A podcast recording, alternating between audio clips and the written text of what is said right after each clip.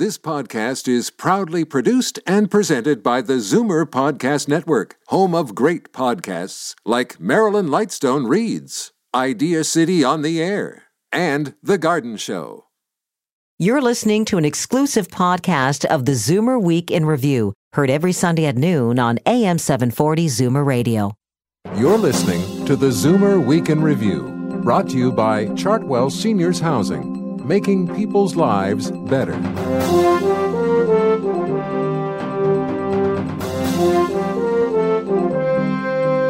Welcome to the Zoomer Week in Review, all things Zoomer worldwide.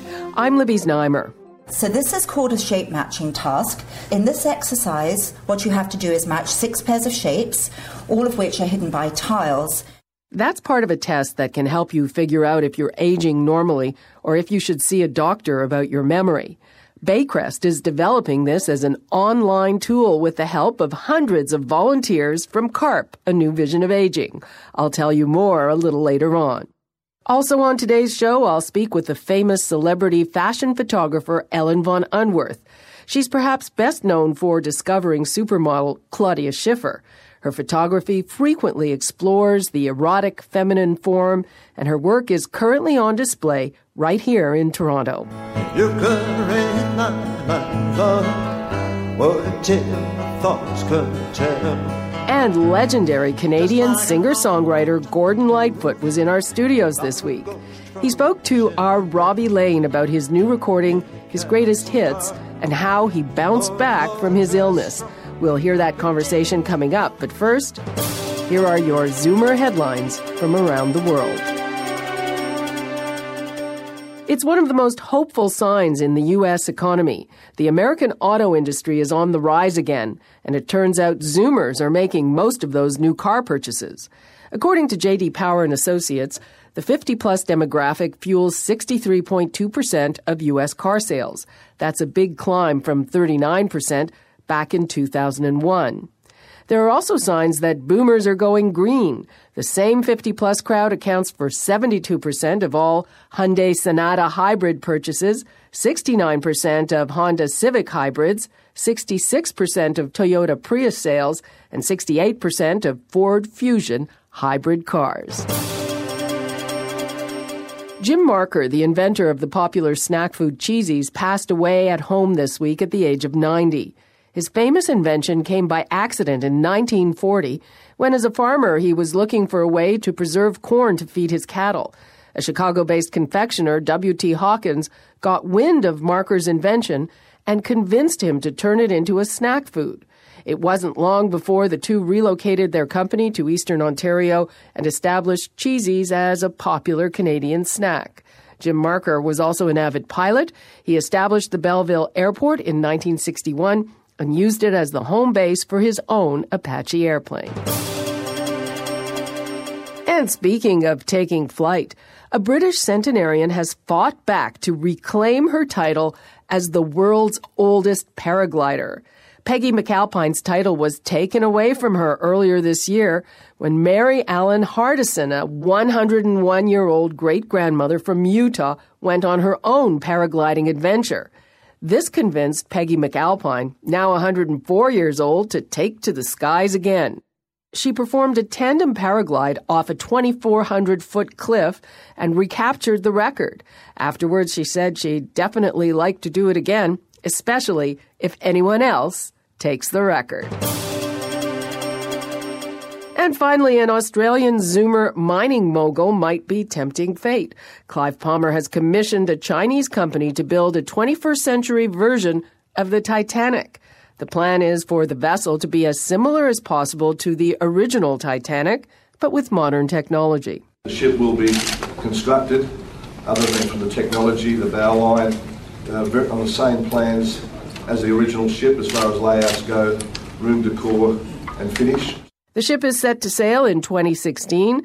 When asked if his Titanic would be sinkable, Clive Palmer said, Of course it'll sink if you put a hole in it. I'm Libby Znaimer, and those are your Zoomer headlines from around the world.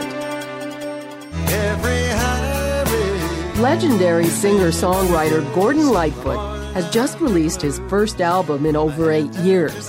It's called All Live, and it's a compilation of various performances at Toronto's Massey Hall from 1998 to 2001, the period just before he faced a near fatal abdominal aneurysm that put him into a six week coma. He's made a triumphant recovery and was in our studios this week to talk about it with the new AM 740's Robbie Lane. This CD, these 19 tracks on here, these were all recorded live at Massey Hall. Yeah, in uh, 1998, 99, and 2001. Okay. So I had done that for practice, really. We were getting ready to uh, videotape a concert out in Reno, and we were preparing to do that and using the Massey Hall performances as a as something to listen to. Yeah. Uh, to check our uh, tempos and that sort of thing, and and it, all that stuff came out well. And I said, well, fine, we'll put it aside, and, and, perhaps someday, maybe somewhere down the line, or posthumously, or after I'm pushing up daisies or something like that, it'll come out. And uh, then all of a sudden, I was down with an illness that had me out for two full years. And uh, during the recovery of that, I worked on the post production of original, uh, my last original album, and uh, and then got back to thinking about this stuff for Massey Hall again. And I tried to go in and do it a couple more times a couple more engagements there, and we would do like like about three concerts there, three or four concerts at a time. So I had lots of material, but the voice had lost some of its timbre after the illness. So I searched back into the very first time that we tried to do it, which was in 1998, and the stuff sounded great, and it's got the full vocal. So, yeah, so I yeah. said, let's get it, and let's get it out there, and I had it ready to go, so we did it. You could read my mind, love, whatever thoughts could tell. Just like an old movie from a wishing. Some of the songs on here, Carefree Highway, Sundown, the song that really broke it for you uh, in terms internationally, was that Sundown? Would that be Uh, the if one? you could read my mind, If you could read my mind. Was that an international hit? Y- yes, it was. Okay. Sundown was was bigger than Yes, it was. Yeah, I yeah, I seem to think uh, along those lines. And then, of course, after that, everything that you uh, released was uh, a major hit for you because everyone in the world knew who you were. We had follow-ups that, that, that did very well. Yeah. But the, the big one really was the, the record the Edmund Fitzgerald uh, sort of kept me going. It, it's like I uh, I feel this, this responsibility that, that goes with that. Big ship and true was to be chewed when the girls of November. The ship was the pride of the American side, coming back from Sawmill in Wisconsin. As the big freighters go, it was bigger than most, with the crew and good captain well seasoned. I read the story about how this song came to be, and uh, I would I, I would really like it if you would just uh, quickly go through that. When I think you were at home looking out the window when there was kind of a high wind or something. The wind from the, the lakes was making it all the way through to Toronto that night. Yeah. About 11 o'clock, I saw it on the news, and I, I kind of forgot about it. And then a couple of weeks later, say a week and a half later, I saw an article in Newsweek magazine, about a column and a half long, and I immediately said, well, they're going to forget all about this one really quick. And uh, decided to do it because I had a melody and some chords that made sense, and uh, I just took it uh, into chronological order. Right. So, so uh, uh, I went and then I got the newspapers, got and got more details. We used to have to go and get back copies then because that was pre Pre-internet. pre-internet and all that stuff, and uh, and got a good fix on exact sort of what happened, and uh, even what some of the causes uh, might have been, and, and one thing and another, and, and had a little conjecture in the middle mid verse of Yes. uh, something about hatch covers, which later came back to haunt us all because. So, some of the, the relatives took exception to that because their men were involved in as deckhands, and I had to sort that one out with the ladies' committee up in Madison, Wisconsin, and uh, we did that. And I changed the lyrics, and now every time we play it on stage, I do it with the new words, and the new words are, "At 7 p.m. it grew dark." It was then he said, "Fellas, it's been good to know you." When you had your uh, health issues, which would have been, I guess, ten years ago. Yeah, Um, at that point, I read in an interview that you said, I didn't know whether I was going to live, whether there would be a tomorrow, or what to do now.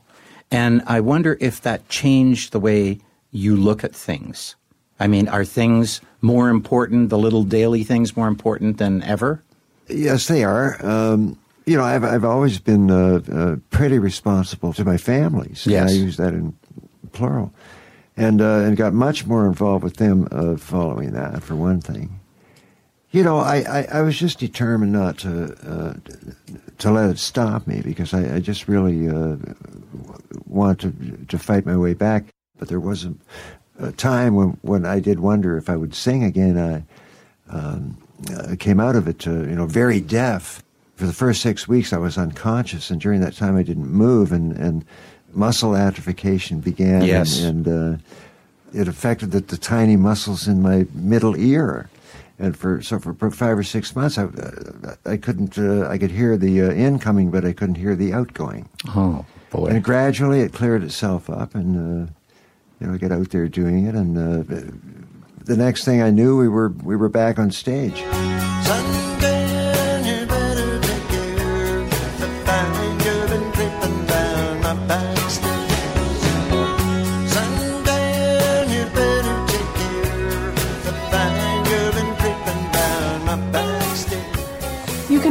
Gordon Lightfoot's new album All Live on iTunes and in your local record shop. I'm Libby Znaimer, and you're listening to the Zoomer Week in Review. You're going to see some people's faces yeah. one at a time with the name written below them. And the goal for this particular task is that you try to remember the name that goes with it. Something that I'm not very good at. So. That's Baycrest's Dr. Jillian Rowe explaining one of the tasks in an online test she's developing to help people figure out if they have a serious memory problem. Coming up in just a moment, I'll tell you about this revolutionary diagnostic tool. You're listening to the Zoomer Week in Review, brought to you by Chartwell Seniors Housing, making people's lives better.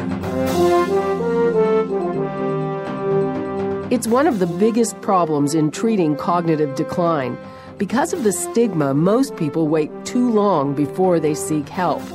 The Baycrest Brain Health Center is working on a new way to help people know when it's time to see a doctor for their memory. It's an online self test you can do in the privacy of your own home.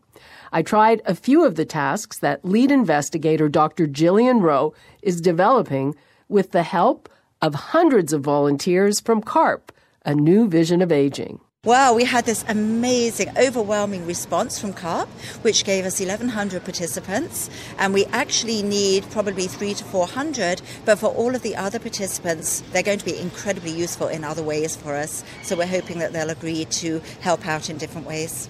The real challenge is to make sure that these tasks just don't work individually on their own, they work as a battery. So we want to be able to make sure that people go through maybe half a dozen tasks and they're all complementing each other. I tried a bit of the test myself. You're going to see some people's faces yeah. one at a time with the name written below them. And the goal for this particular task is that you try to remember the name that goes with it. Something that I'm not very good at. So now you're going to see all the faces again, but this time oh. you're just going to be asked if the person's name is correct. So it'll just say, is this so and so? And you just all you have to do is press the yes or no button. Is this Paul? Yes. Yes. Oh, does it say? Does it say what I how I scored? You know, at the beginning you said this is hard, but you actually were doing very well. Dr. Angela Troyer is the chief of psychology at Baycrest. What's the theory behind um, having this test that anyone can do online? Well, the idea is that having something that people can do from the privacy of their own homes would um, entice people, I think, to maybe think about this type of thing a little bit earlier. That before you might be willing to go to your doctor to say, I have a concern about my memory or I'm wondering about my memory, you might be willing to do something that only you would know the, the answer to online. Some people think it's wonderful, and some people, including some doctors, other mm-hmm. kinds of doctors, mm-hmm. think it's like, why would anybody want to do that? Mm-hmm. Why would they want to? Yeah. Um, I, well, I think that a lot of people just want to know more about themselves. I think today there's people want to um, know how they're doing. Um, as people grow older, it's really normal to have concerns about your memory, or not even if you're concerned, but just want to learn more about your own memory, where your strengths and weaknesses are. And I think that's why people do it. They're curious. They, they want to learn more. We see these online tests all the time from magazines and stuff. What makes this sort of more dependable clinically? This one, we are being very thorough with the scientific validity of it, so we're doing lots of research to make sure that the claims that we'll be making with it are, are valid claims. And one of the unique things about our task is that we're trying to make a very educational component to it so that people will learn not only whether or not they're doing well or maybe doing a little bit less than well, but they'll also be able to learn lots of things that they could do to help their memory, to help their brain health. I just did the shapes and I did the faces. Right. So how would I learn how I could improve that? Well, so at the end, you'll get a you'll get a rating at the end to say either things are fine, you've got nothing to worry about, or you might have been told that maybe you should uh, consider making an appointment with your doctor to talk about your memory, get get a more thorough assessment. So you learn that about yourself personally, but then you would also learn information um, in general about types of things that promote cognitive health. So you uh, would learn some things about lifestyle, things about diet and exercise, keeping your brain active. You would learn some very specific strategies about things that you can do to help you remember things better. How much of an effort is it for somebody to go through this? From beginning to end, it should take about 20 minutes. It's still in development, so it may be a little bit longer, a little bit shorter than that. But the goal so far, when we've had people trying it, um, it takes about 20 minutes from beginning to end. So it's not a big commitment. Describe some of the kinds of tests or questions and, and how you came up with those. Sure. That there are um, several different areas of cognition that we're interested in, and they are the areas of cognition that are most likely to change as people grow older. So it's memory, but lots of different types of memory. There are attention types of things, so simple attention, but also what we call complex attention, where you're really shifting your attention back and forth between different areas. So those are three um, areas of cognition that, as people grow older, they, they normally do tend to change slightly with age. So they're most relevant to an aging population. And what would test that? What would test that? So the, the face name test that you took was a, was a memory test. It's called an associative memory test because you're associating two pieces of information together, the name with the face. It's a little more tricky than just learning uh, a name on its own or a face on its own. It's that associating information together that's really becomes more challenging with age. So that was the face name test. The task where you were going between numbers and letters, that's what we call an executive attention test because you're paying attention, but in a complex way. Your, your, your attention has to be be able to fluctuate back and forth between different things that you're paying attention to. All we're doing is letting people know whether, from a cognitive point of view, things look like they're about where they should be, or whether they, they may not quite be there, and whether it's questionable and that they should seek further consultation to, to follow up. And is the bottom line of all of this to try to get dementia and Alzheimer's diagnosed earlier because most people wait quite a long time. That, that's a larger goal, but even before dementia or Alzheimer's disease occurs, there are intermediate stages where people have mild cognitive impairments that aren't quite dementia, but they are sort of the early warning signs of that. And what we want to do is catch people at that point in time so that they can benefit from any intervention, they can get um, supports in place when they need it. We'll let you know when the test is ready for the public sometime this year. I'm Libby Znaimer, and this is the Zoomer Weekend Review on the new AM 740. Women love to be sexy, and I think, you know, it's easier to be sexy in front of another woman because it's more like playing between girls, you know. Ellen von Unwerth is a model turned photographer who explores sensuality, sexuality, and femininity. Her work is currently on display at the Izzy Gallery in Yorkville, and I spoke to her when she was in town for the launch party. We'll hear that next. You're listening to the Zoomer Week in Review, brought to you by Chartwell Seniors Housing, making people's lives better. French First Lady Carla Bruni, Victoria Beckham, and supermodel Claudia Schiffer are just a few of the famous faces on display at Yorkville's Izzy Gallery. The photos are part of renowned German photographer Ellen von Unwerth's first Toronto exhibition. The statuesque 58 year old former model specializes in portraying erotic, playful femininity. And her 1989 shot of Claudia Schiffer made them both famous. The exhibit is called Caught, and I chatted with her at the opening. It's called Caught. Why? Because uh, all the moments, I kind of caught moments, you know, like the caught in an action or caught like you know, like a little bit like a paparazzi shot. So I thought that was like the all had uh, in common. You know, the photo of Claudia Schiffer is very famous, made her a star. Yeah, they did. I discovered Claudia um, in Paris. I shot her and I thought she's cute. But when I looked at the pictures, I saw the sem- resemblance with Brigitte Bardot.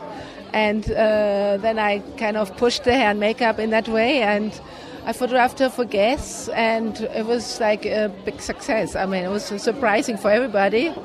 You know, you never know what touches people and what doesn't. So it was success for her and for me and for everybody. It was great. A lot of the, the photographs are very sexy, but you're a woman shooting other women. Yeah, but women love to be sexy, and I think you know it's easier to be sexy in front of another woman because it's more like playing between girls. You know, it's not like trying to turn on a man. It's just more like playful, and uh, so it's you know it's kind of fun. So, who is the most fabulous older woman that you've photographed? I photographed Sophia Loren. She was amazing, you know. She's like still oozing with sensuality and beauty. What do you think about uh, women aging and the way that's perceived in our society? I mean, you look amazing. Thank you, thank you. Well, I don't know. I think uh, it's a, like a kind of a weird shift towards women freaking out about the age and doing so much plastic surgery, and I think that's a little bit of a pity because sometimes it looks really weird. yeah. And it takes out the life, and people look alike. So I think that's kind of sad that women don't like. You know, of course, aging is not the most fun, but you know, I think um, it's okay. You have to, should get on with it. Do you think that there's um, a better view of older women as still being sexy? Do you think that's happening, or do you think definitely? I mean, today uh, 50 is a new 30. no, but it's true. You know, like even like when you look at Claudia, I just shot with her the new Guess campaign. She's like 40 something. I mean, she looks hot. You know, before a woman was 40 was like, you know, an older woman. But I think that really shifted. I mean, a woman with 60 can be still sexy. You know, there's a new term of cougar, which I think is really funny. And it's true. I think it really shifted. I, th- I think women, like uh, before, they used to, after a certain age, used to dress in beige and like frumpy clothes. Now they wear high heels and they wear the glitter leggings, and you know, I think that's cool. Thank you. Great to meet Thank you. you. Ellen's racy and intriguing photos are on display at the Izzy Gallery in Yorkville until May 31st. And that brings us to the end of another edition of the Zoomer Weekend Review. I'm Libby Znaimer. Thanks for joining me today. Next week, we'll talk to acclaimed author John Irving about his new book, In One Person. This has been an exclusive podcast of the Zoomer Week in Review, heard every Sunday at noon on AM 740 Zoomer Radio. This podcast is proudly produced and presented by the Zoomer Podcast Network, home of great podcasts like Marilyn Lightstone Reads, Idea City on the Air, and The Garden Show.